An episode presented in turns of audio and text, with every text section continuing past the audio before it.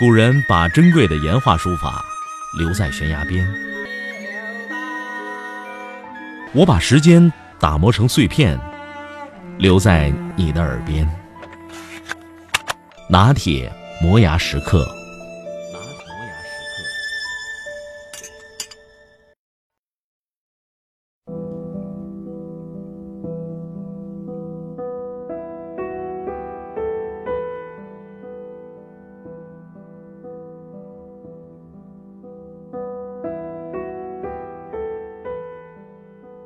有一位朋友在我的视野里消失很久了，久到我几乎忘了他。有一天我忽然想起他，心想他是不是退出微博或者是屏蔽我了，于是特意去搜了他的微博和朋友圈。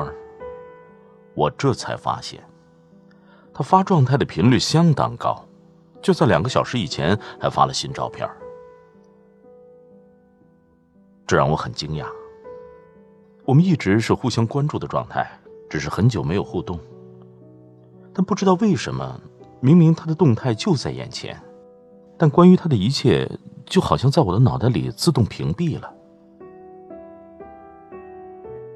我们是如何疏远的呢？我沿着记忆的轨迹向前搜寻，他发来的上一条微信是新年祝福，我没回。再往前是中秋节祝福和五一节祝福，我依然高冷的没回。继续往前翻，已经是去年三月份，他问我去不去楼间抽烟，我回好的。那个时候我们的关系非常好，好到他抽到一半的烟屁股我抢过来继续抽。我们在二月的春风里张罗着要一起去旅游，我搜遍了旅游网站上所有的地名，然后说随便哪儿都行，只要你想去我都舍命相陪。半夜我发微博说肚子饿，没多久就听到有人敲门，原来他远程帮我订了快餐。那段时间我的新书还没有出，日夜写稿，写到卡住的地方就发给他，无论凌晨几点他都会第一时间回复，评论中肯又走心，我很感激他的帮助。他笑笑说没什么，因为我们是挚友啊。挚友，多么走心的称谓！谁能想到短短的一年时间，我们就从点赞狂魔变成了彼此漠视的路人呢？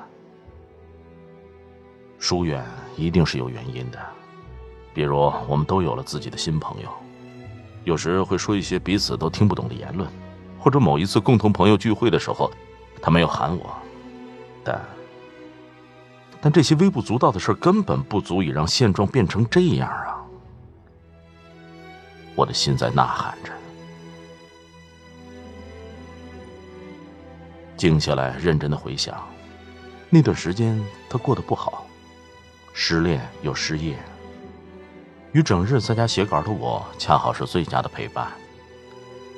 我们的第一句问候绝对是出于无聊，我们的第二、第三、第四句闲聊也绝不仅仅是因为对彼此的兴趣。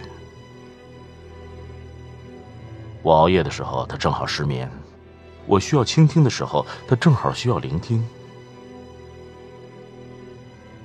当我写完新书，他找到新工作以后，这种恰好的状态已经发生了错位，于是我们毫不犹豫地将精力放到了更为重要的事情上去。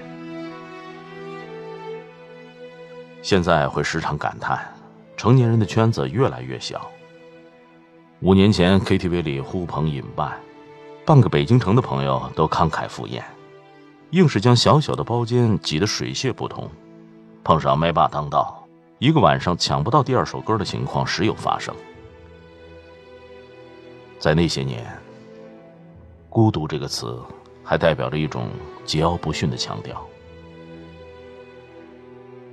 而如今包间越定越大，玩伴却越来越少，孤独已然变成了一种常态。当我们在 V I P 包房里发现唱完一首歌，竟然没有人再点下一首歌的安静空档。我们总以为这是时间在优胜劣汰，大浪淘沙，时间留下了最适合你的人，但从来没有最适合你的人，只有在那个时间最恰当的人。你们的性格也许并不大，交情也并没有你想象的那么好，你们只是拥有恰恰好的境遇。我们是如何疏远一个人的呢？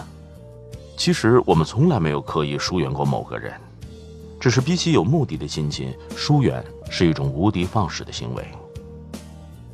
你永远不会发现，当初的自己已经走得很远了。天空中孤单的飞鸟，墙壁上昏暗的夕阳，总是让你柔软的心轻轻掠过一丝暗影。你坐在潮汐的阳台，让寂寞随黑夜袭来，那曾经闪亮的心啊，为等待已开始黯淡。你坐在潮汐的阳台，让寂寞随黑夜袭来，任那寒冷的秋风肆意吹乱你为爱等待的心。